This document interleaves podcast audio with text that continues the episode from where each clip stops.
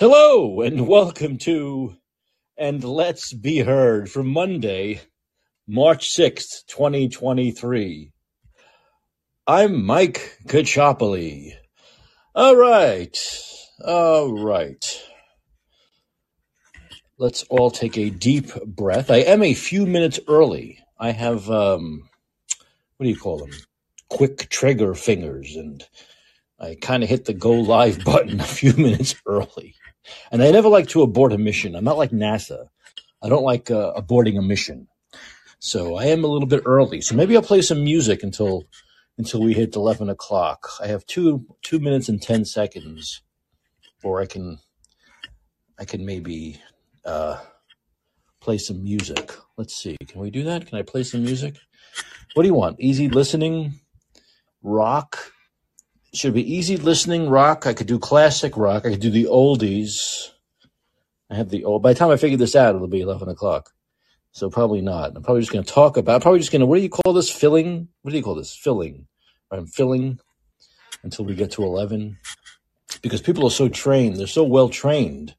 There's Brady. All right. People are so well trained to come in at eleven that they probably shocked them on a couple of minutes early.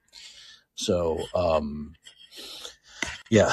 So uh, well, we there's a lot to talk about though today. There's like a, a lot of stuff going on. There's really a lot of stuff going on. I have so many stories here marked. I have so many stories that I want to read. From they they range from Fauci, Fauci, and the emails that show Fauci commissioned a paper in February of 2020 to disprove the COVID leak that to disprove COVID leaks from Wuhan lab. So he commissioned a paper in February, a month before all hell broke loose, to disprove it already that the COVID leak. He wanted to make sure he got out in front of it, got out in front of it. Um, and there was a lot more. Uh, one in four parents lied about a child being infected with coronavirus, the survey says. Today's a big Fauci day. Emails show Fauci lied about involvement in a COVID lab leak study. Uh, then there's another scandal here where Fauci commissioned the report, disproved the lab leak theory that I just spoke about, then pretended not to know the author. this guy is incredible. Uh, good old Gavin Gruesome, good old Gavin Newscum uh, says California's done with Walgreens. He doesn't want Walgreens. California, it's not bad enough that no businesses that no businesses want to be here. It's not bad enough that no businesses want to be in California, but he also wants to get rid of Walgreens. He wants to get rid of what is the 500, 600 Walgreens in the state. See, he wants he wants more business to leave. It's not it's not enough that almost every single business is left. He wants no businesses in California. Uh, then what else do we got going on here? Um, oh yes, this is a good one. Once once uh, people start coming into the room, I'll read this one. This is uh, written by Scott Atlas today in Newsweek about America's COVID uh, response being based on lies. So there's a lot, a lot going on. Okay, I think we're just about at 11 o'clock. Should I do the should I do the welcome again? Let's pretend it's Groundhog Day. Hey, welcome to and let's be heard for Monday, March 6th, 2023. I might Caccioppoli. We can pretend the first three minutes never, never happened. Oh boy, I'll probably I, I, won't edit it out though. I don't edit anything out. I don't believe in that. I believe that when I do something that is, uh, you know, when I make a mistake, uh, I live up to it. I leave it there. I, I don't edit. I don't delete. I don't do any of that crap, even if I'm threatened. Even in the old days where Twitter said you must get rid of this or you're done with us, I never got rid of it because that's that's called. Uh, you see, Daniel is prompt. Daniel doesn't realize I was on three minutes early because I have a quick trigger finger. I hit go live. I always set everything up. I'm such a professional that about five minutes to 11 before the show goes on, I set everything up. So it's all I got to do is hit that button. And by mistake, I, I, I don't know, I, I, I fumbled the phone and I hit go live at 1057. So I said, what the, I'm not going to abort. I'm not going to abort the mission three minutes early. Speaking of abortion, yes, that's also aborting. What a great transition. Um, well, first, I want to know: Did everyone have a great weekend? I had a very, very, very, very mild weekend of nothing. I did nothing. I absolutely did nothing the whole weekend. Well, I did my usual Saturday afternoon workout. And then the rest of the weekend, I did absolutely nothing. Zero. Watched TV the whole time. Ate. I had I had Mexican food on Saturday. If you want to know my, I'm, I think from now on I'm going to give you my meals, whatever I eat. Um, and then on Sunday I had homemade lasagna, which my roommate made, which was like, oh, the best lasagna ever. It was the best lasagna ever. And so I had a weekend of eating carbs and cheese, and now I'm paying for it. Now I'm paying for it. Um, all right. I guess enough small talk. Enough small talk. Let's get to the important things. Let's get to the important things.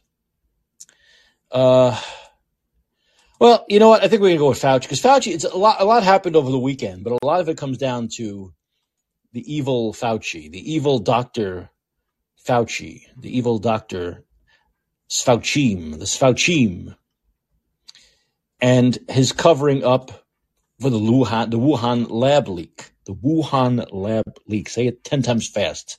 Wuhan lab leak. Wuhan, the Wuhan lab leak, and uh, several articles. One's written in the Daily Mail. They're kind of similar, but they're a little different too. They're similar, but they're different. Uh, so Daily Mail wrote a couple of them, and then Radar Online has another one. Uh, and then, of course, the big one written by uh, Dr. Atlas, the great Scott Atlas, who I met a while back, um, is in Newsweek, which is interesting because Newsweek Newsweek was very bizarre during. I, I followed Newsweek during the during the arc of the quote unquote pandemic, and um, at the beginning they were okay. At the beginning they were writing some good articles, and then they got totally COVID fanatic one of the editors, the editors at Newsweek must have said, look, everyone else is cashing in on fear and hysteria. We should do it also. So they went from being like okay and level headed, like March, April, May of 2020, to totally insane COVID hysterics. And it was terrible. For like a year and a half, two years, it was awful. It was pure COVID hysteria. Now, recently, because they want to whitewash everything they did, they want to look like they've been on the right side of history forever, and they, they were for a few months um, now they're letting people like Scott Atlas write opinions. So I'll read that also in a bit. Who do I want to start with? Sfauchim or New Scum? New Scum? New Scum or Sfauchim? I don't know. They're, they're both so reprehensible. And they continue to be reprehensible in so many ways. In so many ways, they're reprehensible people. They deserve each other. They should all be locked up in a prison cell together. Let's reopen Alcatraz and put New Scum and Fauci in the same cell together. Because they're both reprehensible, vile individuals. They truly are. They truly are. And it's it's pointless going back and forth, I guess, trying to figure out who's worse. I, I I would only defer to Fauci because he had so much more of a national profile, and a lot of what he said, the rest of the country, Democrats especially, followed. Uh, many people in the world followed what he said. It wasn't necessarily just in this country. So I probably put him because of his position he was in. Um, not that Newsom, New Scum is any is, is, a better person. Not that the hair gel king is a better person than Fauci at all. But I think Fauci had so much control over narrative and what happened to us, what was inflicted on us for three fucking years that I, I, I would probably put Fauci, Fauci as the bigger villain the villains of the COVID era. We'll do a whole show on that. Although every show is basically that, isn't it? um, but you know what? Let's start with this one. This is from. This is very interesting. This is from Radar Online. This is where I, it's been written in several places, but this is where I found it. It's the COVID scandal. Fauci commissioned a report to disprove the Wuhan lab leak theory. Then he pretended not to know the author of the report he commissioned these are new emails that were obtained by House Republicans investigating the true origin of the COVID 19 pandemic. Revealed Dr. Fauci commissioned the same report he used to disprove the theory the virus was leaked from a Chinese laboratory. In a stunning development to come days after the U.S. Department of Energy announced COVID 19 most likely originated in Wuhan, China, it has been revealed Fauci prompted a February 2020 scientific paper disproving the Wuhan lab leak theory. Eight weeks after the paper was published in February of 2020, so a month before all, all hell broke loose in this country and most of Europe, Fauci stood alongside then President Trump in the West Wing of the White House and cited the paper as evidence of why the Wuhan lab leak theory was improbable.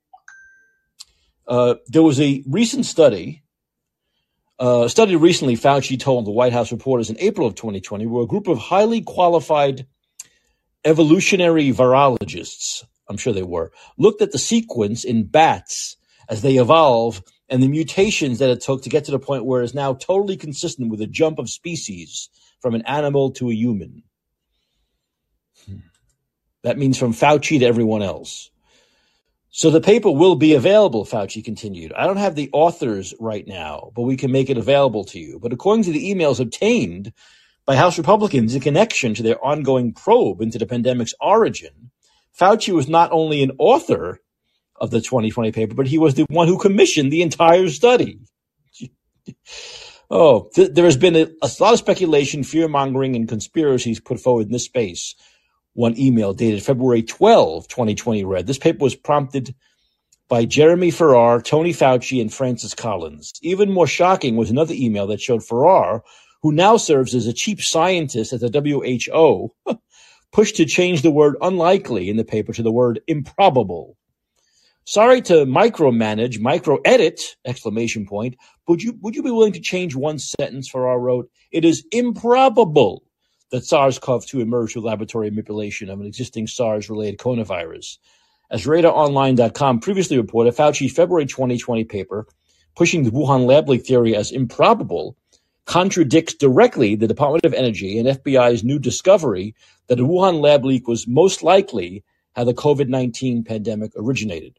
Following the Department of Energy's most recent findings, Fauci came under fire from those who now believe he knowingly lied about COVID's origin when the pandemic first started three years ago. But despite the Department of Energy's latest report, Fauci has insisted we may never know whether the virus was leaked from a lab in Wuhan or jumped from a bat to a human. We must all keep an open mind to all possibilities, Fauci said on Monday, February 27th, one day after the Department of Energy published their report. I don't see any data for a lab leak. That doesn't mean it couldn't have happened.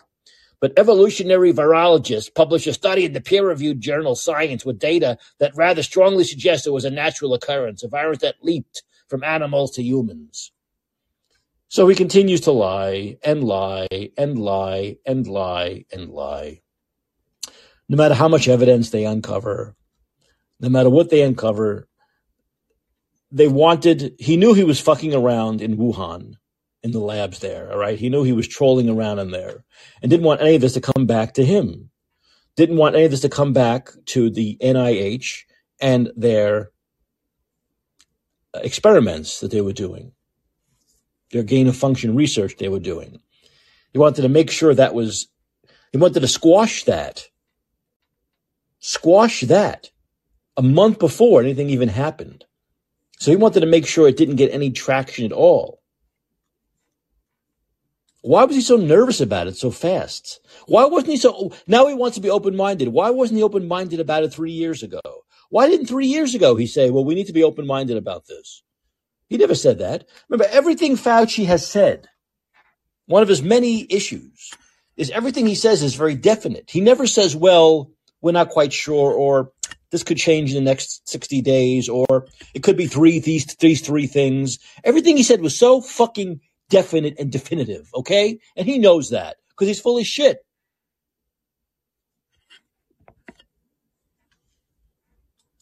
Never once did he say, well, yeah, mask could work, but maybe not. The vaccines might be effective, or who knows? We don't know. He never said that. He never said that. He never said three years ago, well, it might be this animal to human thing, or it could be a lab leak. We need to look into it further. He never said that. In fact, anyone who had the opinion opposite of his was squashed, was canceled, was deleted. Ma- Marty Makary, Jay Bhattacharya, doctors that are actually real doctors who actually care about people. Not people like Fauci who only care about their standing in, in politics and their and their and the money they get from grants and using that money to bribe people to make sure things go their way and they don't step out of line. These people were squashed. The real doctors were all squashed. That's why you had morons in this country saying, well, I don't hear any doctors saying, yeah, I don't hear any doctors contradicting Fauci. No, no shit, Sherlock. They were all deleted and censored by Twitter and Facebook et al. That's why in Google searches.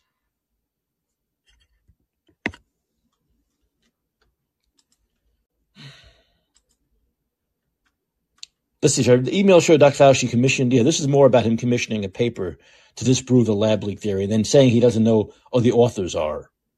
That's like hi- me hiring someone to do my, my, my biography and then saying I have no idea who they are once they write it. Who, I don't know who they are. This guy is so full of shit.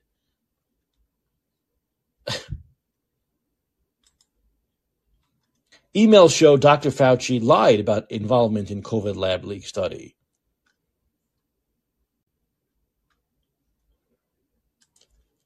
COVID in California. One in four parents, all, everyone was lying. One in four parents lied about their child being infected with coronavirus, survey finds. The COVID treatment Paxlovid is drawing interest for its possible deterrent impact on long COVID symptoms. A think tank looking at economic downturns in the early pandemic ranked the San Francisco area as having one of the nation's most dramatic declines. And California is preparing to lift most of its remaining mandates, including mask and vaccine requirements for healthcare settings and prisons. Um, I don't want to read that. Oh, here it is. This is what I want to read. Um, one in four parents lied about child's infection status studies. See if you can make heads or tails of this thing. So, about a quarter of parents have lied to others about their child's COVID 19 positivity status, according to a study published Monday in the medical journal JAMA Network Open. The National Online Nonprobability Survey in December of 2021 asked parents if they had ever engaged in seven types of misrepresentation and non-adherence behaviors regarding COVID-19 public health measures for their children. Yes, they'd been dishonest about their child's health or vac status. Roughly one in four told the researchers, and one in five allowed their child to breathe to break quarantine rules at the height of the pandemic. The findings were based on the responses of 580 parents of children under 18 surveyed in late 2021 when cases were surging and schools switched to remote learning. About 10% of the adults said they lied about their child's vac status. 20% avoided getting their child tested when they thought they were infected, and another 10% lied about their child's age to get them vaccinated. Researchers were from Middlesex Community College in Connecticut, the medical schools of University of Utah, University of Colorado, University of Iowa. So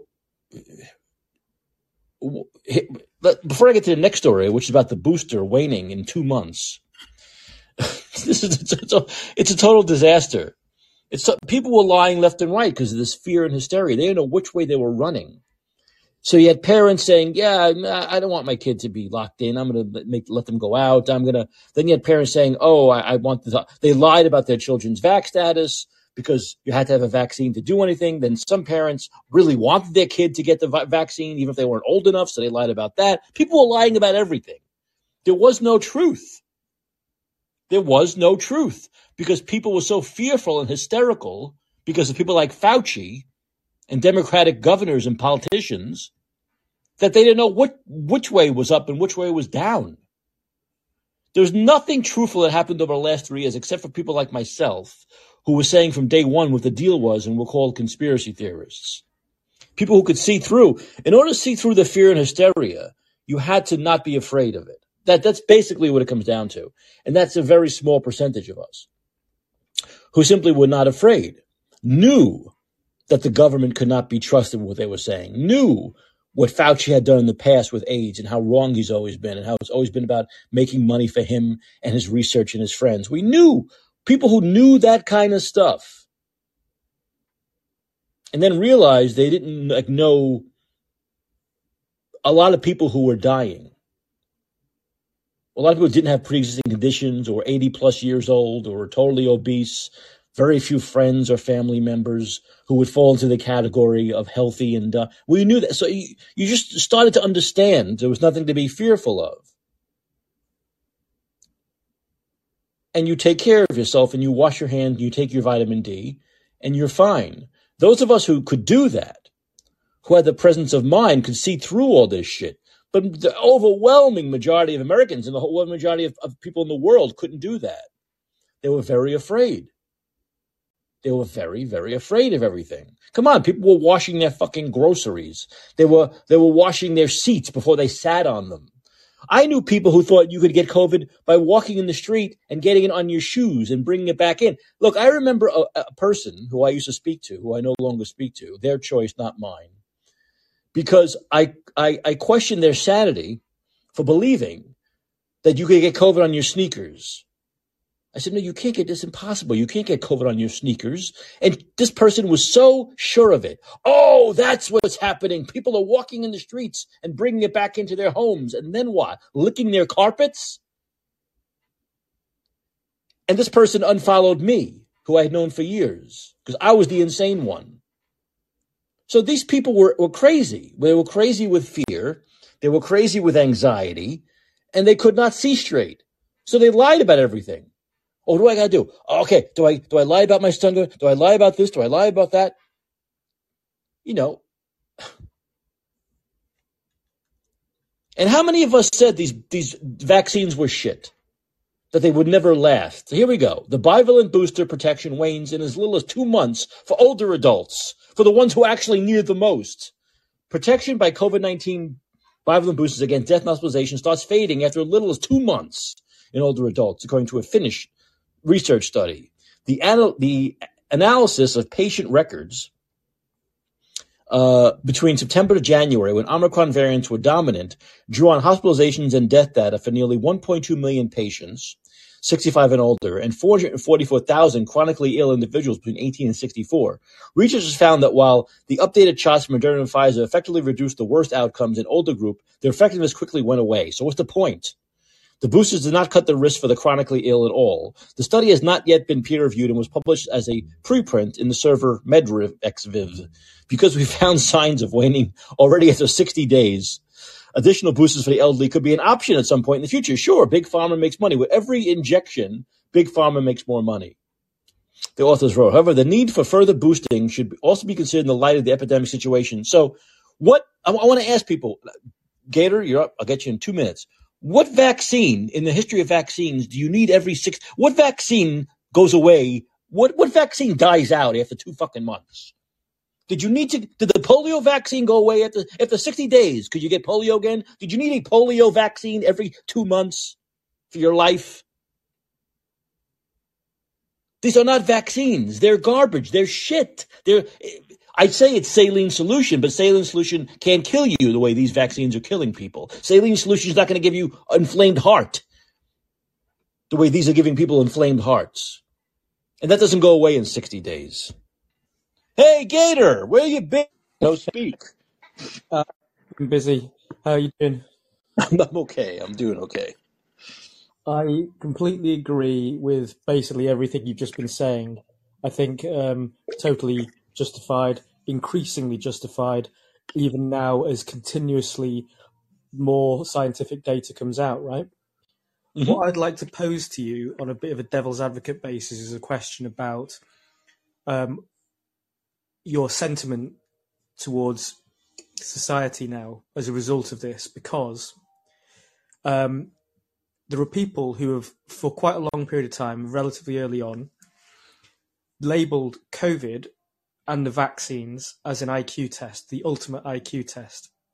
Right. Now, I actually didn't necessarily have immediate sympathy for that, but as time has gone on, I have become increasingly misanthropic and more sympathetic towards that as a concept, right? Mm-hmm. Now, how do you feel about that concept? Do you think it's a fair characterization, if harsh, or do you think it's unfair to sort of judge people in that way?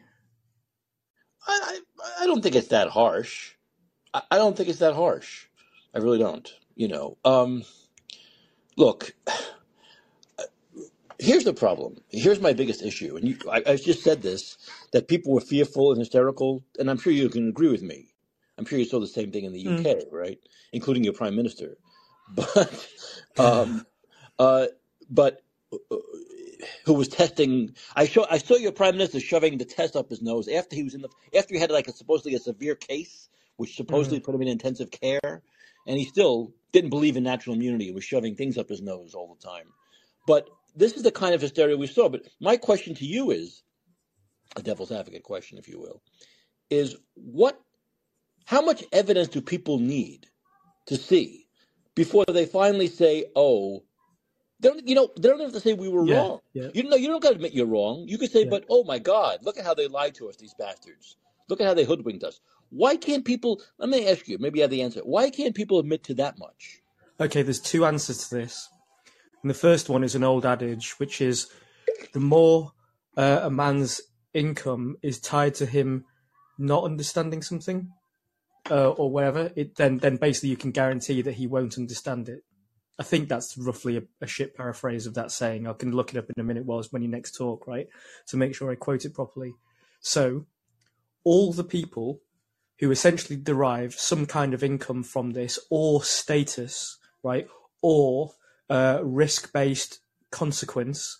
So that's medics, anyone in the field, scientists, anyone who volunteered as a vaccinator. All of these people are now locked in to simply never want to acknowledge uh, reality. So they won't look, they won't listen, they will actively deny, right? Um, or they will do anything to ignore um, this increasing reality, right? And those people, particularly medics, are they know what they've done. They they know what they've done, and a lot of them knew it relatively early on. But what they all wait for, because they're all ca- spineless cowards, is an alternative narrative via which they can escape and shirk responsibility, and that's happening uh, in various ways, right?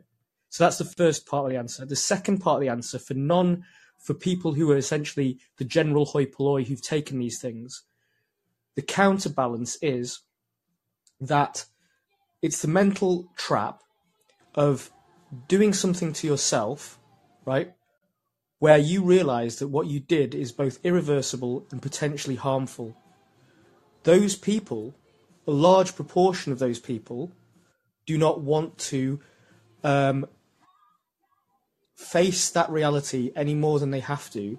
So they will not ever pay any more attention to it. So they won't even register the increasing amount of um, evidence until a really hard line is drawn in the sand and there is effectively a global, unhindered, fully publicised admission that COVID was the biggest self induced, for a variety of different reasons, fuck up the human race has ever performed on itself.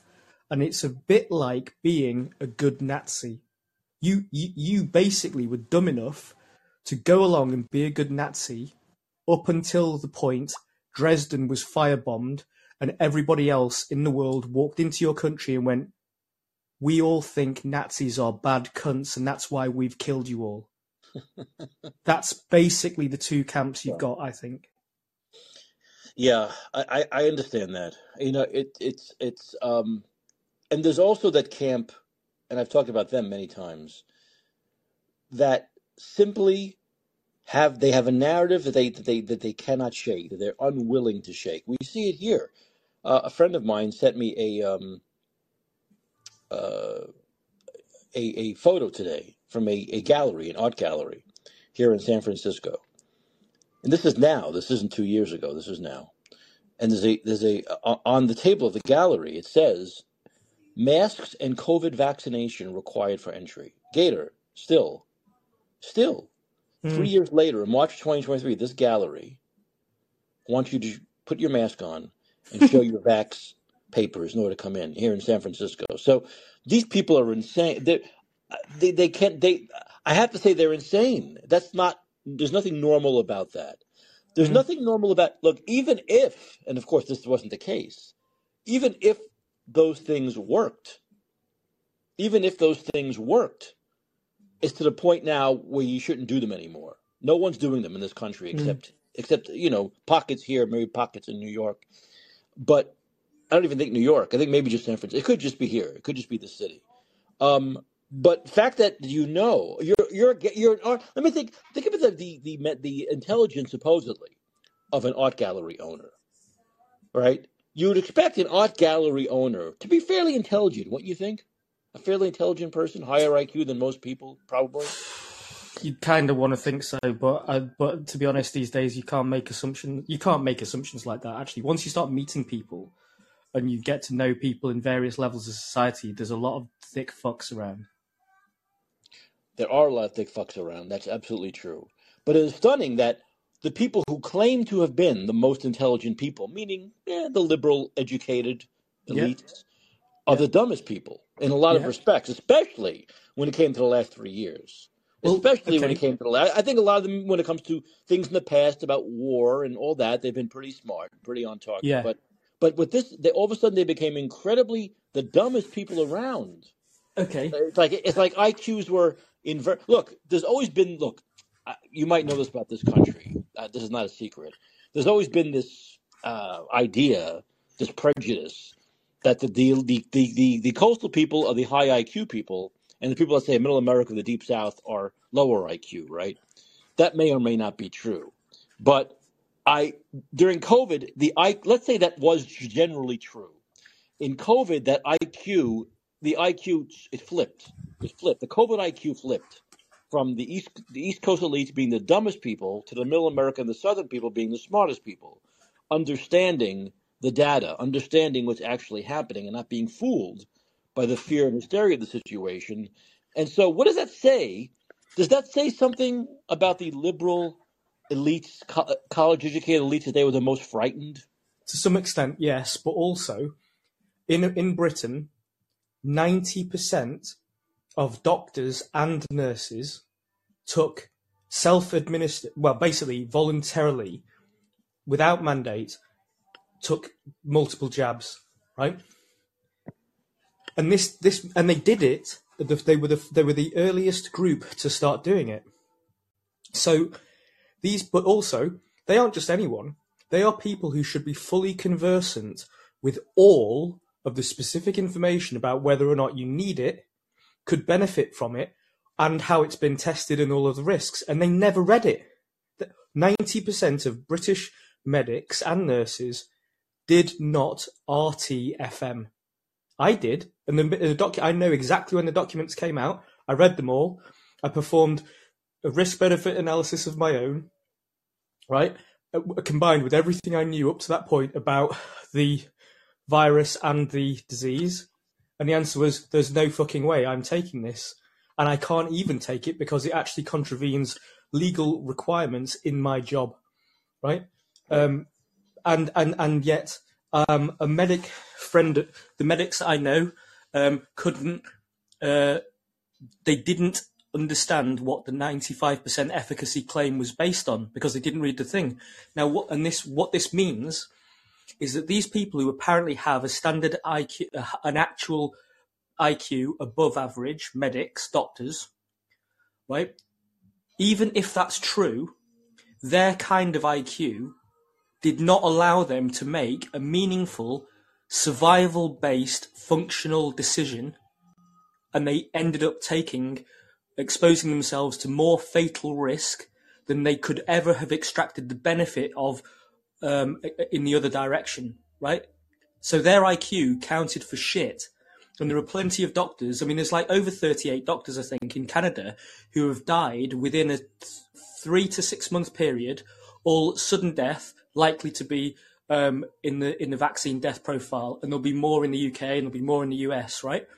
Now, also, what this shows you in this group is that 90% of British doctors literally did something that they, because they were instructed to do it by a newspaper headline, the BBC, and essentially their NHS managers just telling them to do it.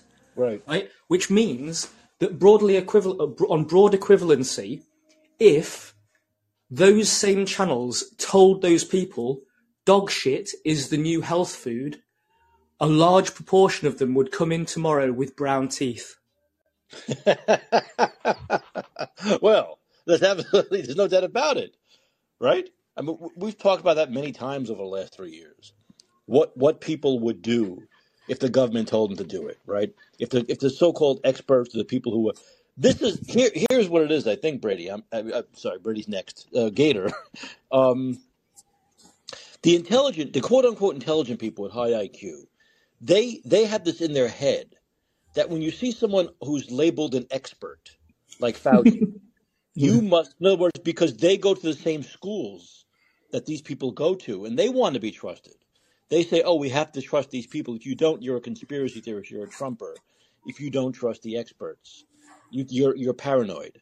That, I think, is where a lot of it came from. In other words, and these people were too dumb or too ignorant or too naive or whatever it may be to realize that so many great doctors were being censored, right?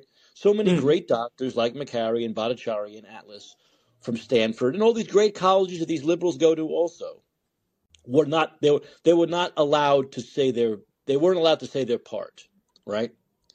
That is what I think really caused a lot of this. In other words, there and I, I heard this from these people. They actually said this directly to me. I'm not making it up. They said, "Yeah, are you an expert like they are? Did you are you a hmm. virologist? Did you did you did you graduate from college for epidemiology?" This is what they said. Did you graduate from college in epidemiology the way they do? This is what they said over and over again. So that pretty much proves my point that that's what they believe. These people were the the Yeah, last credentialists. yeah, first and last word of everything. And everything they said must be followed or you're going to die. That's what they believed. That's what they believed. And and that that narrative, that life that image they had, that life belief, they'll never change that.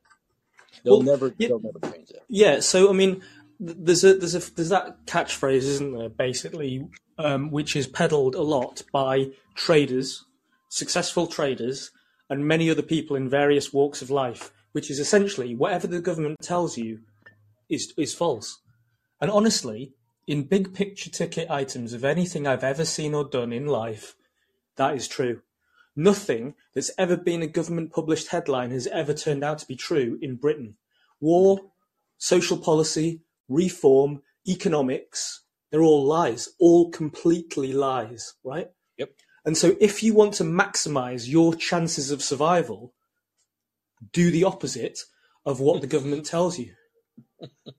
Unless you have no choice because you will literally go to jail and therefore you will be you will be net worse off, right? And you have absolutely no choice. You know, you don't have to look. I get what you're saying. I, I if if if in other words, if I had to make a decision one way or the other, I would do the opposite of what they said. But you don't have to reflexively do the opposite. You can simply do your own research. Okay? Because even a that bro- will get you to the opposite every time. yeah, but even even a broken clock is right twice. Although you know, I just realized that that that saying, by the way, a broken clock is, that doesn't really work anymore with with digital clocks, does it? Because it's either AM or PM. So digital broken clock, clock digital, really digital yeah clocks set in 24 hour clock are only yeah right once a day. yeah. It's only it's only really right once a day now. And what's the government trying to do is trying to digitize itself on masse. Yeah, yeah. I'm thinking like I'm living in the age of the old clock on the on the wall. you know, Yeah. but the fact is, too, you're. That's what I did with COVID. I did my own research. I didn't just automatically say, "Oh, that person." I'm going to do the opposite of what that person says. Wait a minute. What government? If you followed what DeSantis said, you were fine. You were in good shape. So, what government are we talking about? You see, you talking about Sure. Biden or Newsom or DeSantis or Abbott? Wh- Who are you talking about? You could trust what DeSantis was saying. So you just have to do your own research. You have to look into it and go, wait a minute, they said this. Let me look at that. This, especially if something doesn't. I have something that's called doesn't pass the smell test. That that's a little fishy. I don't I don't know. That doesn't sit right with me. Let me look more into it before I follow that. And if you did that, nine out of ten times you see the the experts were wrong. They were wrong. And Yeah, they were but wrong either because they didn't know what was going on, they weren't as good as at, at what they do as, as people say, or they were doing it for personal reasons, like a Fauci, right? Mm. They were doing it for personal, financial, and political gain. That was their. That was their. They once again let no tragedy, you know, go to a waste, go to waste, whatever it may be. but You, you know, that's what they were doing. So but but also, as we now know, without shadow of a doubt, anyway, but is with has now been proven by the Twitter files, and and which are being deliberately suppressed because they are proof. We we know that the captive media was fundamental in uh, securing conformance to the narrative through deliberate ignorance. Okay, because I'll, uh, I'll put an example in the chat. If you go back to Q1 2020, sorry, 2021, Fauci was on This Week in Virology podcast, where he expressly discussed PCR testing and the CT, the cycle threshold of PCR testing. Um, do you know much about this, Mike? I don't want to bore you, and I don't really want to go into it, but No, I mean I'll look into it. But here's the thing: there's a podcast called This Week in Virology. yeah, and he was on it right at that time, right? Now he had, he admitted he admitted that the the upper credible value for any PCR test for an infection, because of the nature of the test, is 35 cycles, right? And anything over that is literally valueless because what you're getting is a false positive, and you guarantee the false positive um, the higher the cycle threshold goes, right? Now, at the same time as he was saying that, the World Health Organization had published test directives, for PCR, which had no upper, upper limit specified for CT threshold. And even in Britain, the British government was publishing a document directly a primer on PCR cycle, PCR testing and CT thresholds, a primer for health professionals, okay, which basically explained all of this and it admitted that in Britain, this goes for many countries around the world, if not most, the testing, PCR testing for COVID is conducted by diff- multiple different test types or test assays, okay, where we don't know what CT is being used. The government doesn't, right? Mhm. And it admitted that um, above a certain threshold, the tests become invalid. Now, it turned out that most test companies in Britain were using CTs above 35, possibly even as high as 40 ritually, which means that the PCR testing in Britain alone and likely across most of the globe was constantly putting out grotesque numbers of false positives. And this was all done consciously.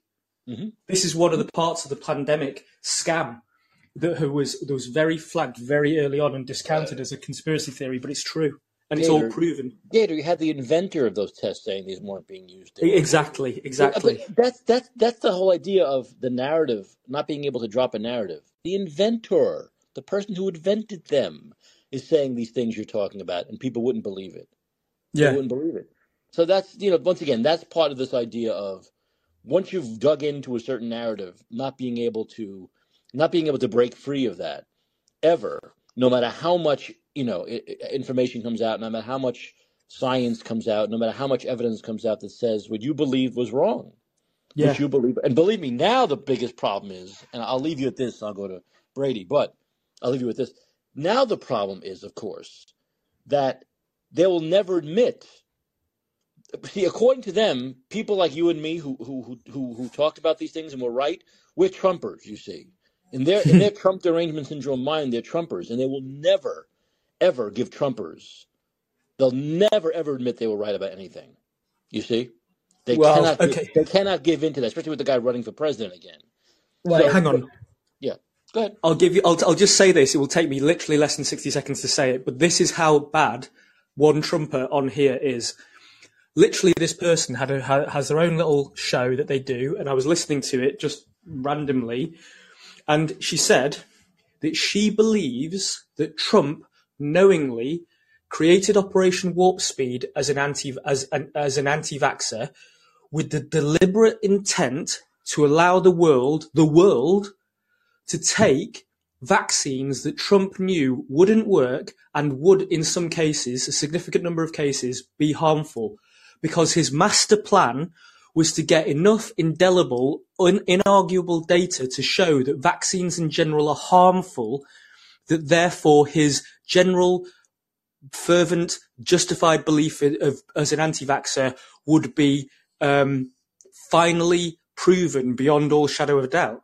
And I was like, this is insane. I rang her up. I rang into the show. themselves into a pretzel to believe that? I- Exactly, yeah. I rang her up and I said, You do realise that what you're saying is the same as saying, because she's a massive pro Trumper, I was saying, You're saying the same as saying, I believe in Adolf Hitler's end goal, even if his methods for getting there are a bit questionable and not the best, because really his end goal is, is roughly the right thing for humanity.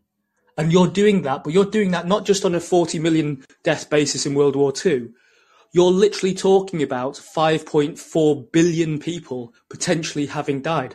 The, the world's largest genocide you're justifying and you're claiming that Trump actually chose to pursue that strategy deliberately. That's how mad that person was as a pro-Trumper. I've never heard anything like it from anyone. It was completely clinically insane to believe. Yeah, I don't get it. And he's still talking. I mean, he's still talking about how great his Operation Warp Speed was. I mean, he look.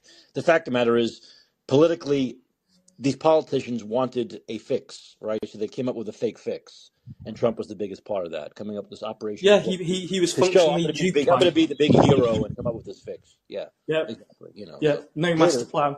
Take it easy, mate. thank you, Gator. As always, thanks for calling. Call more often. Uh, okay. Uh, I think we're gonna go. Was Brady next? Hey, Brady, how's it going? What's up, brother? What's up? What's up? What's up, Brady? What's up, Texas? What's up, Texas?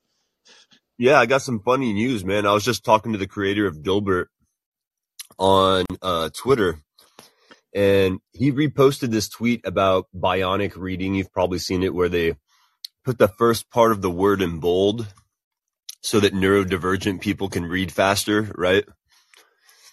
I looked at it. I said, this is bullshit right away, right? and sure enough, I looked up the science on it and, uh, it's fucking nonsense. this is just like an app that someone's trying to sell. You know what I mean? And Scott Adams, the creator of Dilbert, who recently gave up on black, gave up on helping black people. and he, his, his, uh, profile picture is like a giant brain in a, in a tiny human skull. like, so he identifies as big brain. What is the, what, what's the, what's happening with Dilbert, the creator, with anti-Semitism or what, what's going racism? What's going on with that? What, I, I, He's one of these guys that feels really smart, you know, uh, when he's in his comfortable echo chamber. Uh huh. But then the second, the second that, that little comfortable bubble gets popped, he has a conniption fit. And, um, so I'll take Gator's litmus test of COVID-19 being some kind of intelligence test and I'll raise that to Pizzagate and 9-11. I think those are also fantastic litmus tests for someone's intelligence and ability. They're also their ability to perceive uh, a mental model of someone else and which is like a higher emotional kind of intelligence. Uh huh. Well, look, the fact of the matter is, there's a lot, a lot out there, right? There's a lot out there, and the more that's out there, right, the more people throw out there, the more there is to call conspiracy theory. It's like you know, you're trying to get through the noise and trying to find out what's real and what's not. And so, you know, my issue has always been that there are some things that are just there are some things you can argue about, right? There's some things you can argue about. You can say, oh, maybe, yeah, maybe it's true, maybe it's not, but the fact of the matter is with this COVID stuff, we are getting more and more just hard evidence. It's just hard evidence, Brady, that what the quote unquote experts, the ones who were allowed to speak for two years, two and a half years, said were just dead wrong. That were dead wrong. And whether there were people who like were just contrarians, who wanted to say the opposite, just to say the opposite, or not believe the government, or people like me who did our, my research, either way, we're all right. We were right and they were wrong. Maybe people got lucky. And that's why they were right. Maybe some people fucking clairvoyant. I don't know. I always wonder why I'm so right about this stuff. How was I so right as this guy who did you go to did you go to college? Did you go to college for epidemi-" So if I didn't go to college for epidemiology, which I didn't, I wouldn't. Um, I find it fucking boring in general. But the fact was, if, if I went, how was I, how did I know this stuff when all these supposed Well, experts didn't? Am I just a fucking it is Brady? Answer my question. Am I a genius, Brady? Am I just a Well, yes, we all kind of are geniuses. Some of us do maintain genius. What it is is a functional right hemisphere. You've ma- you've maintained a functionally uh, functional right hemisphere and a functional left hemisphere. They're they're balanced. They both work, and so that grants you access to higher forms of cognition that some people might call psychic abilities or clairvoyance. But you can think of clairvoyance as cl- clear vision you know so you're able to to examine your surroundings and develop a clear mental model of what might happen in the future How about I and can how about I um can recognize the smell of shit? How about that? Exactly yeah i was going to say the the fastest way that I can distinguish bullshit from the good shit is a debate. I'll look up a debate on the subject with two, you know, experts. And if I can't find a debate, which happens often, I'll create an, I'll create my own debate in my head. I'll be the moderator. I'll look up the argument for one side. I'll hold it up against the argument for the other side and I'll answer my own questions. And it doesn't take me long to figure out who's Is that running like is that like truth. productive? Is that like productive schizophrenia? Like Yeah, it's schizoaffective. You know, schizoaffective. schizoaffective? Hey, I, I Yeah, identify as schizoaffective, Brady. I identify as yeah, yeah, yeah. Exactly. You know, a, it's a healthy use of your imagination. Well, schizophrenia is actually a schism from reality. So um, that would actually be the opposite of schizophrenia, technically speaking. right. But uh, yeah, schizophrenia is where your imagination gets the best of you. um, and you and which we all we all go schizophrenic in one form or another every day. There's a spectrum of schizophrenia, just like uh, a lot of other things, and you know, um, when schizophrenia becomes a psychotic problem or a psychosis, is when it starts to impede someone's ability to like dress themselves, go to work, you know, maintain Mhm. healthy relationships, stuff like that. Yeah. Well, nothing's really a psychological problem until it becomes an issue, right? Until it becomes Yes. detrimental to your lifestyle. You know. But So, I still like I think said, it's good to identify those uh, red flags and warning signs before they pop up, right? Well, Before even even even people who I- look, you know, I always talk about the nut jobs here in San Francisco and the health mental health problems. But even people in the street, sometimes I see people in the street they're talking to themselves or they're doing their own little dance and they're happy. I'm thinking, I I don't care. They're happy, man. They're not attacking anybody. They're not hitting anybody over the head. They're not stabbing anybody. They're just happy. They're happy with with if if, if it's a, if it's a mental problem, they're in their own world, but they're in their happy little world and they're not hurting anybody, and that doesn't bother me. What bothers me is, of course, the ones who act out and, of course, hurt other people and act out on others, and act out and become violent, or they become, you know, they become uh, abusive, either physically or verbally. That's my issue. Unfortunately, most of them fit into that category. Every once in a while, though, Brady, and I'll see someone and they're doing a little dance in their own little world. I'm like, well, they seem happy to me, so I don't think it's a problem if they're happy. A lot of And then I people, heard, and then a lot of you. a lot of people presume that I'm a very unhappy person because they've been on the receiving end of my aggression. And I'm like, hey, just because I'm aggressive to you does not mean that I am an unha- inherently unhappy person. like, as a matter of fact, being aggressive to you makes me happy. like, you know, Yeah. like you are confused, friend. You have a inaccurate mental model, which is often the case with people who drink too much alcohol. It actually destroys glutamate receptors in their brain and it makes it hard for them to develop accurate mental models. Yeah. And um, Yeah. so I think that debate is a fantastic way to get to the bottom of what's true. It's also a really good way to mitigate violence, war, echo chambers, stuff like that. And Gator hard disagrees, but I probably would too if I was him. So um, I'll pass the mic to Daniel, see what Daniel has to say. Brady, thanks for calling. Brady, So thanks for calling. So yes, sure, you too. Okay, uh, Daniel, you're on and Let's Be Heard. How's it going, Daniel? Okay.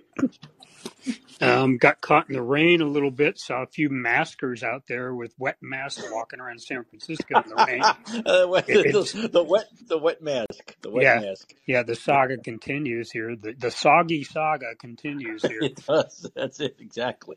No, it's Yeah. everything. You know, it's it's the mask, the vaccine passports. They they'll forever they for, they forever love COVID. They forever love COVID. Gator mentioned uh, IQ and and the susceptibility of people to have fallen prey to the COVID hysteria over the last um, three years. Um, and um, IQ IQ might it could be a part of it, but um, for the most for the most part, it's personality type, I would say. And I want to relate to you to you um, and the audience a, a story about in my second year of medical school at, at the University of California, San Diego. We we they teach uh, teach anatomy in the second year at UCSD. At least they they used to back then. Um, and they had these uh, breakout sessions where people from various disciplines would come in, various medical disciplines would come in, and they would give a talk that you had to, you could choose from. And there was a bunch of them because there was so many people willing to come in to speak about their disciplines um, that, they, that they gave you a choice. And I, and I can't remember what the I think it was the cardiovascular surgeon that um, came and talked, and about 20 people from our class of about 120 um, showed up to this cardiovascular surgeon talk in this anatomy section. And he um, starts, he opens the class up after everyone's seated and says, So, have you guys uh, all figured out what the first two years of medical school are about? And people, you know, raise their hand and they're saying, "Oh, so so we, you know, clearly understand uh, physiology and anatomy and pharmacology and uh, molecular biology and structural biology, cellular biology, so that we can make informed decisions when we get, get onto the clinical years in the third and fourth years." And he, and he said, "Anybody else?" Someone else pipes up with with something very similar, and then he shakes his head and he goes, "Nope." It's all about making you obedient. That was the answer. It's all about making you obedient. Yep. Obedient to who? Obedient to the medical establishment, obedient to the university hospital, obedient to those who are above you in the medical hierarchy in the in, in medical school. So you have so med- medical schools, medical students are the are at the bottom of the the totem pole. Um, they're kind of at nurse level when they uh, hit their third and fourth years in the, in the clinics. And uh, then, then you rise up, and after you're done with medical school, you're into your residency. And at that point, you, you are, you're almost you're about halfway up the totem pole. Um, the top of the totem pole is the attending physician. So, what they want to make you obedient to is those attending physicians and the hospital administration. Mm. And well, this and this and people are select, selected for medical school based on whether they the interviewers and, for, and and I believe that everyone still gets interviews these days. Um, back in the day, you you you know you took your you did all your testing, your MCATs, etc., and then you went after if you were um, given an interview, that was a big deal. Um, that means you could possibly have a, chance of getting accepted, and you would go to the interviews, and they they would talk to you, and they'd talk to you about really really weird stuff. I mean, it was it wouldn't usually be about anything that was uh, science related. Um, and you'd always walk out of there thinking that's that's that's weird. I, I, you know I was boning up on all kinds of stuff, you know, in case they asked me about cellular biology, and and and here I come in, and this guy all, all he's talking to me about is my family life, etc. And and it wasn't until that second year when when this uh, surgeon um, says, "Nope, obedience that it all clicked into place what, what it was all about the selection process uh, um, the first two years. Uh, you know, there was lots of us in those first two years that were already saying this to each other. This is all about breaking your will so that you're obedient and you just follow protocols. You don't think you just follow protocol. That's the opposite of what science should be though isn't it I mean, well, medical, med- medical, medical students, medical school, and and doctors, um, that is, physicians aren't, aren't scientists by and large. Um, some are, but uh, ninety uh, percent of them, at least, are not. Uh, they, they, they don't do science. They're they're in a they they most of the time you're you're just doing diagnosis, treatment, follow up. Diagnosis, treatment, follow up. There's no science there at all if anyone in, in pres- especially in this day and age, is collecting any, any data, it's at the hospital level, where they have people that are going crunching the numbers at the hospital level, and the physician doesn't has neither the time or even if they had the time, most of them simply wouldn't have the inclination to act in any way as medical scientists. Jeez, that's just insane. It really is. But well, it's, it's, it's, the way it's it's the way it's been for a very very very very long time. Probably from the beginning of, of medical science, way, way back around the the the, the uh, you know two thousand years ago. Um, and it's it's it's always been like it's always been like this. People have a strange mis, have misconceptions about um, phys, about physicians' education and what they know and what they don't know and uh, who they are as as people. And it, the, I was reminded of this this experience in my second year because a few days ago I, I had read a uh, an article that was they were talking about you know how how did how is it that so many physicians uh, you know just fell down on the job and didn't stand up against the uh, unnecessary vaccinations, etc. And and and the the author who is a physician was just saying this very thing. They are selected for obedience going into medical school. If you're not obedient when you're but when you enter medical school, you're sure as hell will be when you exit. Well, look, um, as as Jay Bhattacharya had put up that poll last week and asked what is worse, the you know the, the the stuff that happened during COVID, which which regards to the lies, or the doctors who just didn't say anything. You know, it was a tough choice for most people. It was like 50-50 because, and you've talked about this many times. Yes, it was bad what they did. It was bad what the Fauci's did and what the Osterholms did and what and what Walensky did. But then the doctors, the real doctors, of course, who, who outnumbered these these morons, who out, who outnumbered these politically these these these politically motivated idiots by you know a million to one, Exactly. never said any, never said anything. and they And all knew those four basic principles that I wrote down early in 2020. Um, masks don't work. Lockdowns only prolong and deepen suffering. Vaccines are for endemic disease, not pandemic disease. And this is primarily a complication of the obesity pandemic. They knew all those things to be true. Every single one of them knew those things to be true. Yet they got behind each of those policies related to, to, to, to those the first of those three. They got behind masking. They didn't stand up when their hospitals and when their clinics were saying, "Oh, people got to be masked." They didn't stand up when when the hospitals and clinics said, "Well, if you want to come in for colonoscopy, you got to be vaccinated." They didn't stand up when they were trying to when they were pushing vaccines on the entire population, and they didn't stand up against lockdowns when children all across the globe were being hurt.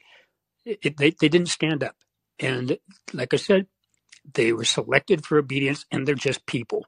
Um, I, I, I, the behavior that I saw in physicians during the HIV epidemic was just was just monstrous. Um, it, just people that should know better, and they were just behaving like total fools. It- It's, it's, it's as though they had never gone through medical school because they were afraid. that's right. Absolutely, no doubt about it. D- Daniel, thanks for calling. I appreciate Yep. it as always. Thanks a lot. Okay, let's go to. I believe this is up. did you did you leave AJ? Do you want to talk? Were you a caller? AJ, if you want to go in the caller queue, um, you you're you, you're welcome. You're welcome. Um, but uh, I have a problem with accent. Do you have an accent? That's all right. So do I. I have an accent too. You can't tell? Listen to my look at my accent here. You kidding me? I got tell. Look at the accent I got. Don't worry. Any, anyway, um, Brady, I'll if you Brady, you know what it was. I'll get you back to you in a second, Brady. I, I really want to just uh, go a little bit more into what I wanted to. I've mentioned this for an hour and I haven't done this. I want to read the doc, the Scott Atlas, but first, what am I do first? Yeah, okay. Let's go to. Let me let me just do this little tidbit because I am going to shortly after I talk about Atlas, who was right 110% from day one, um, who they said was, you know, a Trumper, a Trumpy Trumper, so fucking stupid ridiculous. But I just want to talk about San Francisco because I'm mostly going to talk about Newscom. Newscom. What, what's better? Gavin, Ga- what's, what's better? Um, Gavin Newscom or, no, I think I like, I think I like Gavin Newscom. Gavin Newscom. Yeah. Um, he wants Walgreens to leave California. He doesn't want anything to do with Walgreens anymore. And I'll, I'll tell you say why. Why would you want to do? I'll talk about that in a second. But talking about San Francisco and the San Francisco economy and the economy of most Democrat-run cities and states, but San Francisco's San Francisco's economy cratered. The cratering of the San Francisco economy during the early pandemic was one of the worst in the U.S.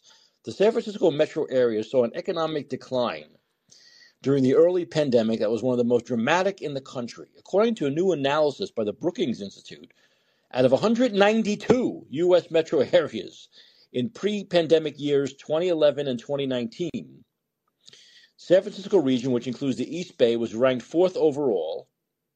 Job growth, average wage, poverty gap, all, but the region tumbled to 190, so from 100, 190th based on data between 2019 and 2021, reflecting the pandemic's toll on the job market and new businesses amid some of the strictest health measures in the country and a widespread shift to remote work. So this is what we've talked about: the the first lockdowns and the longest lockdown. San Francisco had the California, of the states had the first and the longest. California, New York, and San Francisco, of all the cities in the country, had the first lockdown.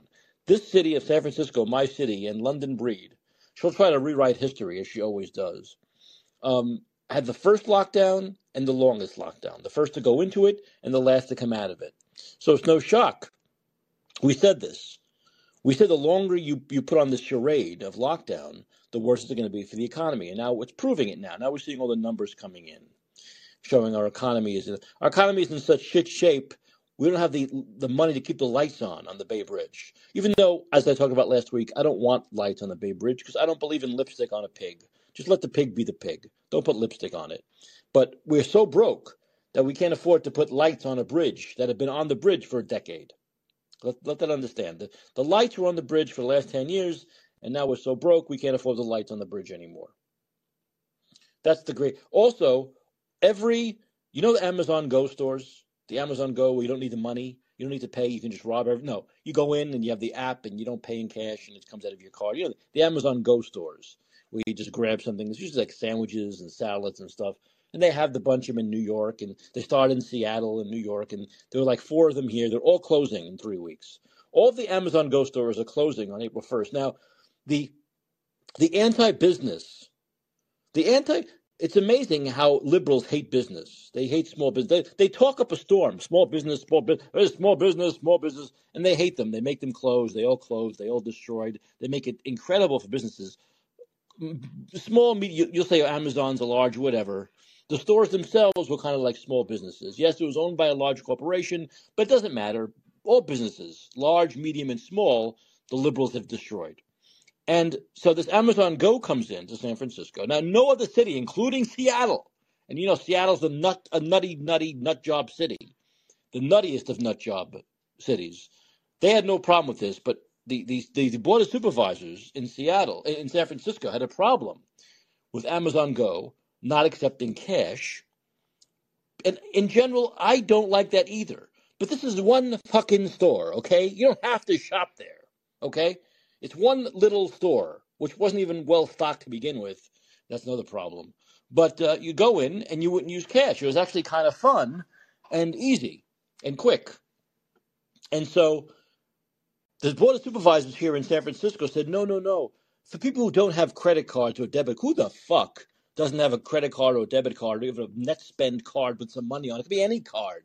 It doesn't have to be a it doesn't have to be a bank account with eight million dollars in it. It doesn't need to be a gold Amex, any kind of a card. So no, these people are being discriminated against. These people are being discriminated against. No, no, no, we don't want you here. So they forced them. Amazon only in San Francisco had to put a, a clerk in there to take cash, which of course no one used anyway. So they, they make it so difficult for businesses to exist here, and now they're all closing for many reasons, not just that one. But the city's destroyed. Everyone left. The economy's in the dumps. You know, the idea of not using cash or not having a card doesn't matter. There's a criminal element. They go in and rob everything anyway. It doesn't matter. Criminals can go into any store, whether it's a store that accepts cash or an Amazon Go, and just grab stuff and not have any card associated. Just jump the turnstile and just leave. So they multitude of reasons. The, the, way they make it difficult here for businesses to exist because of taxes, because of regulations, whatever it may be, the crime. All the Amazon Go stores, which I kind of liked, didn't use them too often. Like I said, they didn't stock them well enough. Uh, I they're all closing here on April first. So this is more of the destruction of San Francisco, the destruction of the economy. And remember, those people. Remember, those people. Even though Amazon is a big corporation, those people had jobs. Okay, those people had jobs, and now they will lose those jobs. Okay? Because of mismanagement in this city. And we'll go to Gavin Newsom in a second. Well, well, after I read the the um, after I read the the Dr. Atlas story, we'll go to Gavin Newsom and talk about Gavin Newsom and his his hard on for Walgreens that he has now all of a sudden. We'll talk about that. Um, you know what? Let's do that now, and then I'll, I'll read the should I do, what should I do first? Hands, put your hands up. It's bedtime for Brady. Bedtime for Brady. Okay, bedtime. Sorry. Uh, um, put your hands up. Do you want to do the? You want me to do the Atlas story now, or do you want me to go to Newsom and Walgreens?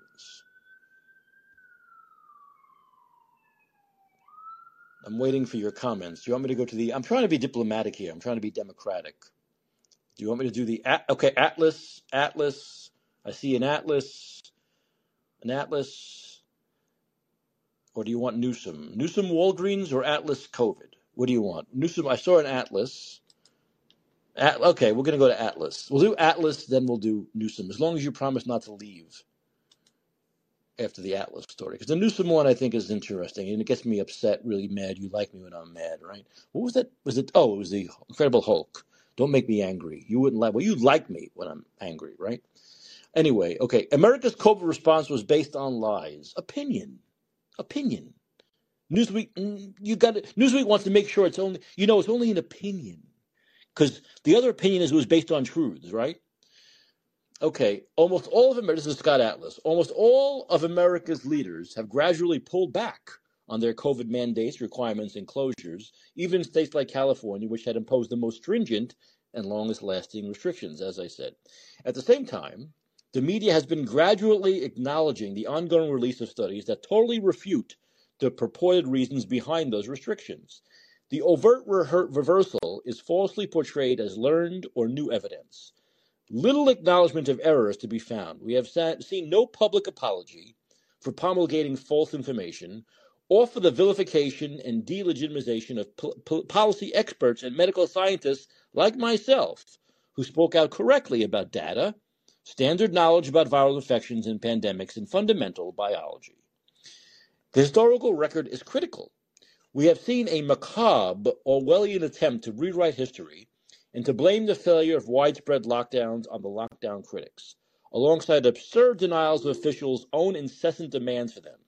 In the Trump administration, Dr. Deborah Birx was formerly in charge of the medical side of the White House's coronavirus task force during the pandemic's first year. In that capacity, she authored all written federal policy recommendations to governors and states and personally advised each state's public health officials during official visits, often with Vice President Mike Pence, who oversaw the entire task force.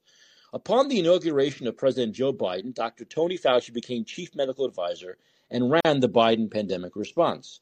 We must acknowledge the abject failure of the Birx Fauci policies. They were enacted, but they failed to stop the dying, failed to stop the infection from spreading, and inflicted massive damage and destruction, particularly on lower income families and on America's children.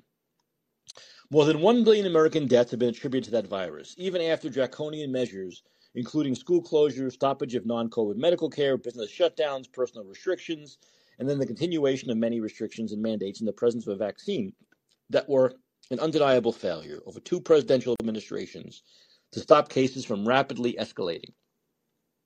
Numerous experts, including John Ioannidis, David Katz, and myself, call for targeted protection a safer alternative to widespread lockdowns in national media beginning in March of 2020.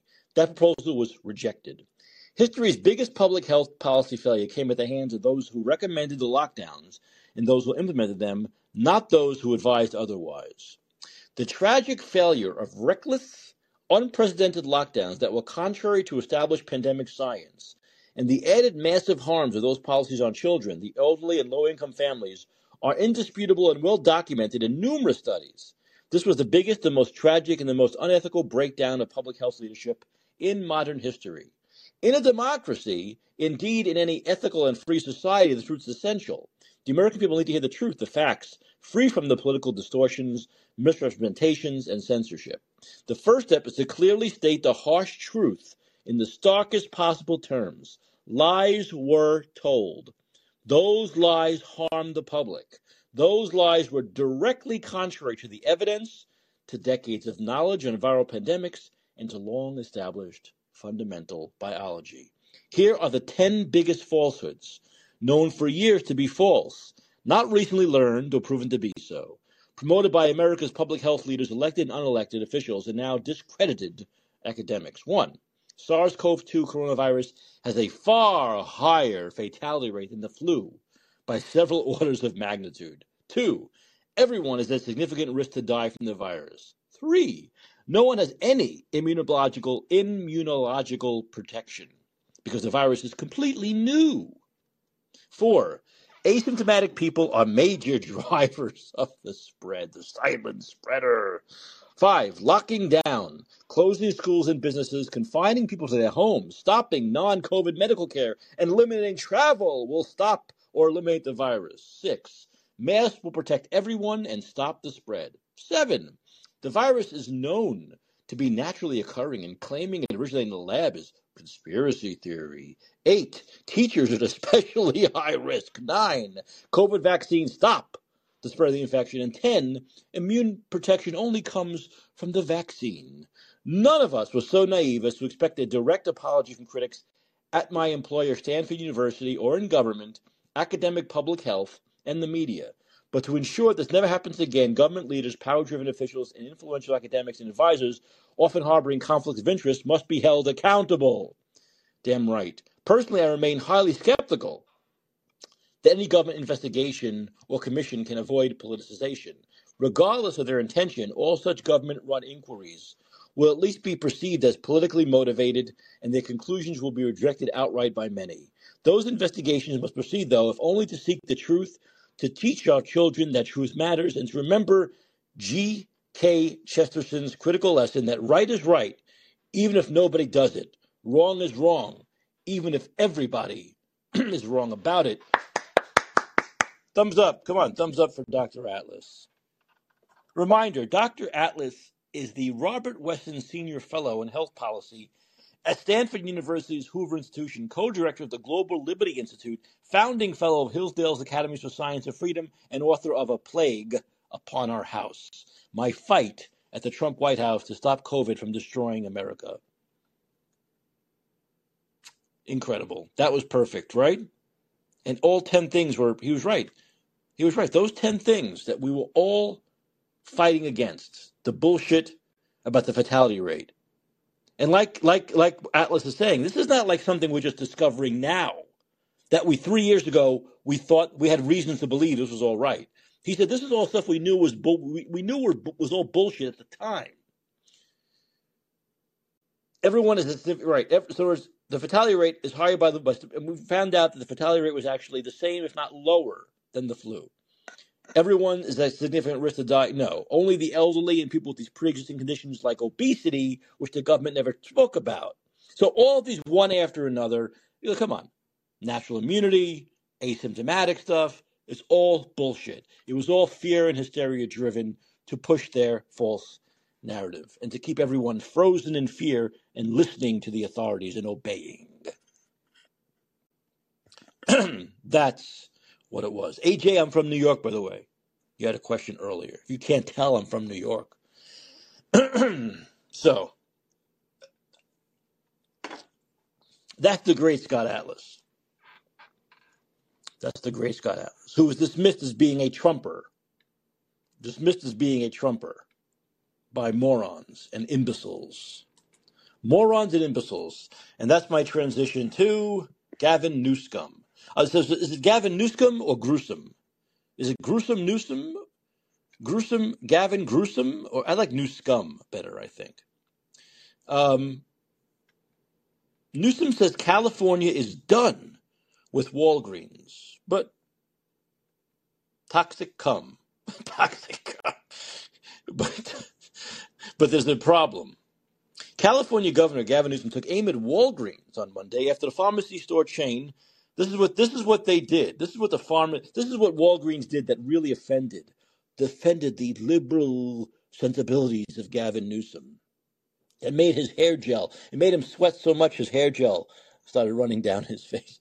Gavin Newsom because the store chain announced it would not be shipping abortion medication to at least 20 states across the U.S. In other words, the pill to kill children. So the pharmacy said, Walgreens said that it's not going to be shipping to kill the, the the pill to kill to kill fetuses to kill humans to at least 20 states according this was very offensive to Gavin Newsom.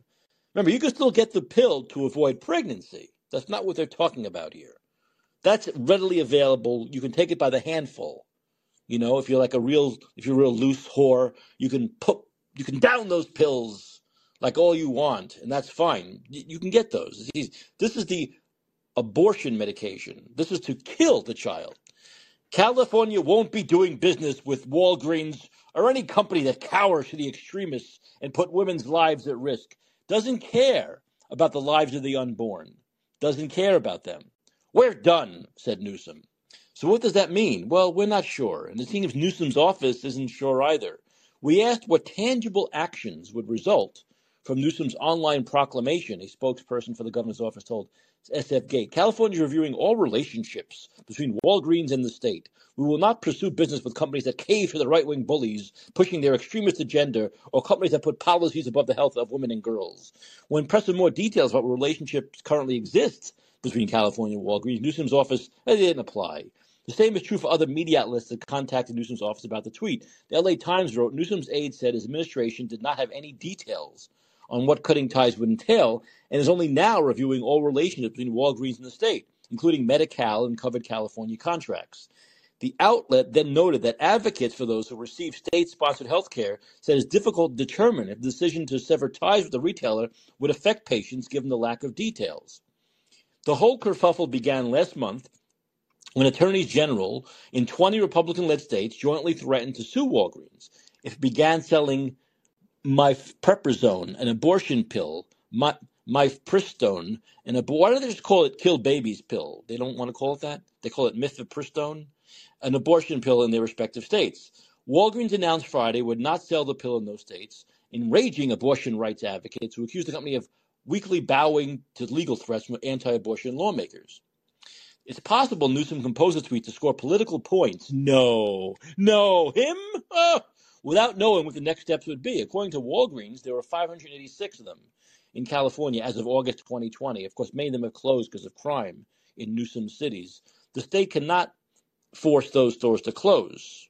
Of course, the state can. So, so the state can't afford the, but the state cannot force those stores to close. But the state can force stores to close during COVID.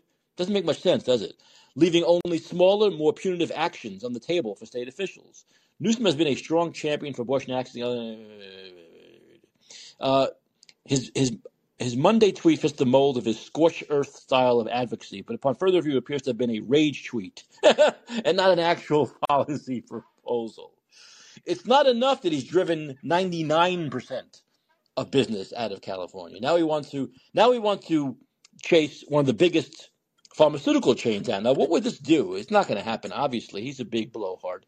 But what what it would do is it would only hurt the real people. It only hurt regular people because there are people who on the the um, uh, uh, Obamacare and also people who uh, seniors who get their medications from Walgreens. There, were like I said before before COVID, six hundred of them. So they would no longer they'd have to go elsewhere if they could find elsewhere. So it would hurt the regular person. It wouldn't help scumbag elitist hair gel king. It wouldn't hurt nothing nothing that he does. No all these stores that closed, all the economic destruction that happened during COVID, it doesn't hurt him. It doesn't hurt him. He's got a sugar mama named Nancy Pelosi. It never hurts the Newsom Pelosi bank accounts. Not at all. None of this hurts him. Like it, like during COVID, like with the lockdowns, like with the small business closures, this would only help hurt regular people. It would only so he can do his hypocritical virtue signaling. Ian Miller, the author of Unmasked, put up a brilliant tweet, and it said, "Wait a minute, I thought Newsom called. Don't they call him De- DeSantis the fascists? First of, all, first of all, it's such a fucking stupid thing. It doesn't even sound like his name. DeSantis, the fascist. It doesn't. To, his name. If, if his name was DeFrancis, it would make sense. The fascist, DeSantis, the fa- That's how fucking lame liberals are. They can't even come up with clever names. Donald Trump can, but they can't. Anyway, what happened to this the fascist? Because he's getting involved in Disney and he's taking away their tax re- their tax uh, haven because they did something politically. I thought Newsom was against that. I thought he called that fascism. He he called Ron DeSantis an authoritarian for going after Disney because they did something they, they did things political. They got involved in politics. So why is I thought that what see liberals are so hypocritical. They're so fucking hypocritical. They're just natural hypocrites. They're reflexive hypocrites. Everything they do is fine. Like Nixon said, When the president does it, it's not illegal. Like I said with Democrats, when they do it, it's not illegal. It's not hypocritical. It's not criminal. It's not fascist. They can do it. They can lock you down. They can shut your business. It's not fascist. It's not fascist. But when Ron DeSantis simply stops Disney from getting extra stuff that no other business gets, finally, after decades, that's fascism. And he shouldn't do that. But Newsom can do this, and it's just fine. This guy is such a scumbag, such a scourge, such a, a slimy weasel of a man. I'm tired of these Californians with these slimy weasel politicians like Gavin Newsom and Scott Wiener. They're just slimy, disgusting people. And all they care about is politics. All they care about is this woke virtue signaling. That's all they give a shit about is woke virtue signaling. How virtuous they are. It's so vir- and it's not even virtuous. It's not even virtuous to protect a corrupt country like Ukraine. It's not even vir- to be on the side of a corrupt country like it. it's not even virtuous to be on this side of this argument of saying, well, we're not going to do business because they don't. They're not going to. They're not going to stock their stores with pills that kill fetuses. They're not going to stock their stores with pills that kill human beings, that kill children. All of a sudden now he says, and Walgreens has every right not to stock those stores with that crap. Close your legs. Wear a condom. Take the take the, the pill that prevents you from getting pregnant. There are lots of ways you can do this. And this also shows how hypocritical they are. As I mentioned a long time ago with the Roe v. Wade, they were saying, "Oh no, women won't be able to get abortions." Women, what are you talking about? These pills are fucking as these pills are, are more common than fentanyl. Anyone can get these pills. They don't have to go to Walgreens. Doesn't matter if Roe v. Wade exists or doesn't. Any woman can get an abortion, unfortunately, anytime they want, as often as they want. It shows how hypocritical they are.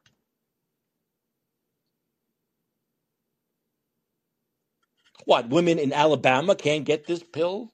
Women in Missouri can't get, only women in California and New York can get this pill?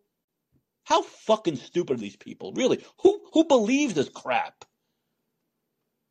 But Walgreens has every right. If I own that business, I have a right to say, no, I, I, I don't think I want to stock my stores with pills that kill babies. I, I, I think I'll, that's going a little too far. But they called the right wingers the extremists.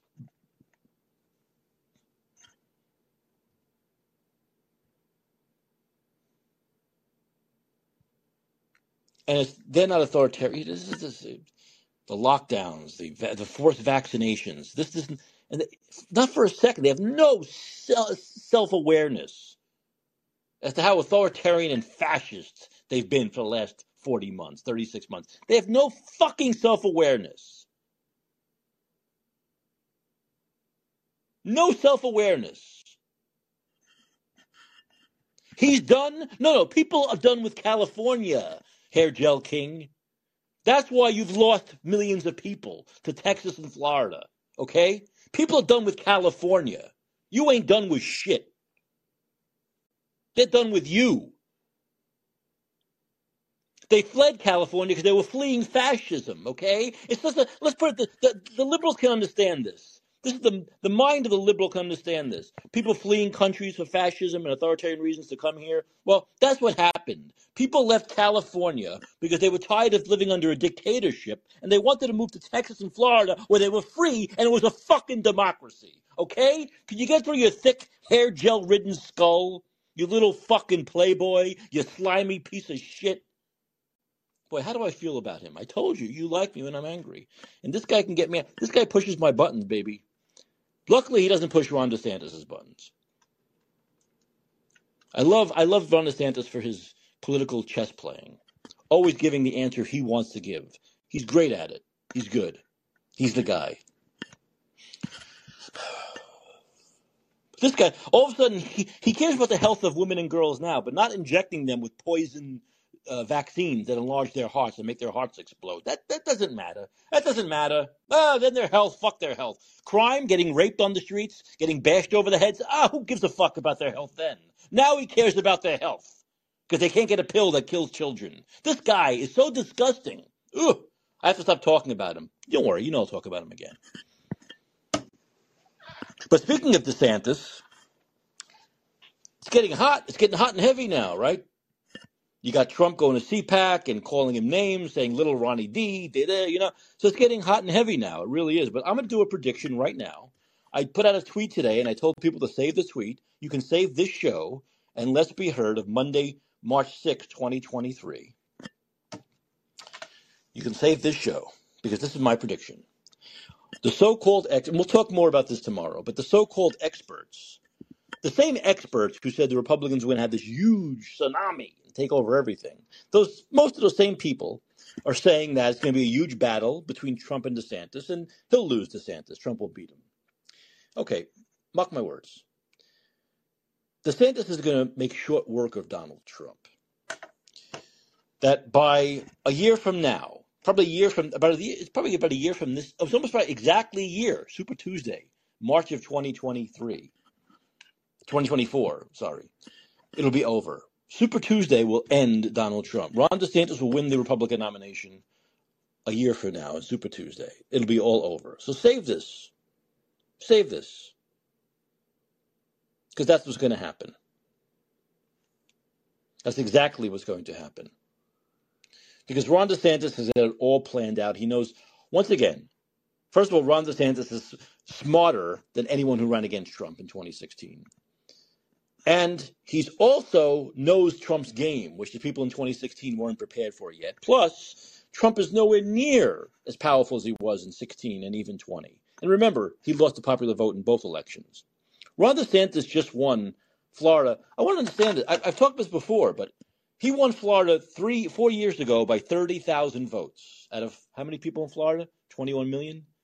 He won by a, what, a million and a half. He went from winning 30,000 by 30,000 winning by a million and a half in four years' time. That's making friends pretty quickly, making a lot of friends in a short period of time. He went from winning by 0.4% to 19% in the, in the time period of four years. Made a lot of friends in a very short period of time because people like living in freedom. They don't like living in fascism like here in California. They don't like living under dictator douche like here with Newsom. They want to live under a freedom, okay? Freedom. You're a law abiding citizen, you're free. And that's Florida. And what we saw in Florida, which I've mentioned a million times, which I will say forever, is that Ron DeSantis got Democrats, Independents, Republicans, left, right, progressives, Greens, Blues, Reds, Libertarians, everyone to vote for him. You don't win in Florida. No, no one lives, wins in Florida by a million and a half votes. But a Republican does not win in Florida by 19 points unless he gets everyone Latinos, blacks, whites, rednecks, uh, coastal elites, everyone to vote for him. Something Trump could never do. He's hated by Democrats. He's despised by many independents. He could never get the rainbow coalition, if you will, lack of a better term, that, that DeSantis got. He'll never be able to do it. If you think that Donald Trump is a better general election candidate than Ron DeSantis, especially against someone like Newsom, you're crazy. You're absolutely insane. Ron DeSantis will destroy Donald Trump through the media, through ads, through their, the dozen debates, and come Super Tuesday, about a year from this, my voice right now, he will end Donald Trump's political career. So save the show, because I'm going to be right again. I'm going to be right again. Right again. It'll be show number, this is show number 327. Yes, th- no, show 327. You keep it, you save it, you bank it, because that's what's going to happen. That's what, Gator, you writing something to me? But Ron DeSantis is the neocons draft pick. Which could, well, I don't know. I, first of all, there's no. This, this is this is the criticism that Trump's going to go after. He's going to put him and lump him in with the neocon. He's going to lump him in with the establishment Republicans, right? With like uh, who, uh, uh, Romney or, or Paul Ryan. This is, there's no, but there's no, there's no proof of this. In fact, I saw Ron DeSantis talking about um, the the Ukraine war, and he was very critical, incredibly critical. He didn't go as far as we go, but he was very critical of us giving money to them and continuing to support this when we have so many problems here and we're such a we're so broke. He actually said something about how that's not America first. So I don't. There's no real history of this. There's no real, except for just Trump's words and the Trumpers' words. Remember, Trump derangement syndrome goes both ways. There's the left kind and the right kind, in quotes. The right wing kind and the left wing kind. Where the left wingers think he's Satan and the right wingers think he's he's Jesus. You know, it's just it can't do anything wrong. Can't do anything right if you're on the left. Can't do anything wrong if you're on the right. It's it's uh, uh it's just not. There's no proof there of this that he's a neocon or he's so establishment. There really isn't.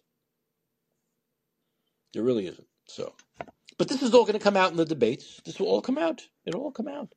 But the fact of the matter is, Ron DeSantis is simply a better. It's all about winning the general election, not winning a primary. And Ron DeSantis is the better general election candidate. If you want to win, if you want to beat Biden, or if you especially want to beat Newsom, you're going to have to get all kinds of votes. You have to really be able to do it. You can be able to do what Ron DeSantis did in Florida through most of the country through electoral college, and I think Ron DeSantis will be able to do that. But like I said, there's a long way to go, but that's my prediction, and I'm sticking with it and I'm sticking with it. That would be a perfect election for me, and I, I could use one because my candidate hasn't won. I don't know, long time. In a long time. Uh, but but there'll be more about this as things go along. Uh, I'll talk tomorrow about CPAC. You know, Trump was at CPAC, and uh, DeSantis didn't go to CPAC, and I'll tell you a little bit about CPAC right there. This this idea that CPAC, because the CPAC poll showed Trump winning by 40 points, is bullshit. Who cares? CPAC is such a it's such a small sliver. It's not the actual. It's not the real Republican voter. How many real Republican voters, blue collar voters, go to CPAC? CPAC is a very it's a pack. It's very small. Okay, it's a very small sliver, and they're basically owned by Trump. So who cares what CPAC says? Okay, if you look at some of the state by state polls, and I'll go through some of them tomorrow, DeSantis is already winning in many state by which of course the only polls that matter. Their primaries are state by state. They're not national. So the only thing that matters is state by state. In many states, he's winning and he's not even in it yet. Trump has been in it for months. He's the former president. DeSantis hasn't even gotten in yet, and he's leading in many states. So I believe I'll be right. I believe I'll. Gator, you're not going to convince me of otherwise. I love Ron DeSantis, so you're talking to talk to the hand or as, as in the line Rosemary's Baby, uh, I can't hear you. You're in Dubrovnik, but don't worry. I'll I'll give you your I'll I'll give you your voice on this as we go through this process, this primary process. As everyone has a voice here. The name of the show is And Let's Be Heard, and it airs weekdays, 11 p.m. Pacific, 2 a.m. Eastern. If you're like Gator and you some reason live on the other side of the pond I kind of hate that term, the pond. Why do they call it that? The ocean, and uh, it's uh, seven. I believe seven in the morning is when I come on. But for most of you, it'll be eleven Pacific, uh, two Eastern time weeknights. Okay, and so I'll see you right back here tomorrow night. Right, right. Thumbs up, everybody. Yes. But until then, this is Mike Caccioppoli reminding you that your influence counts. Use it.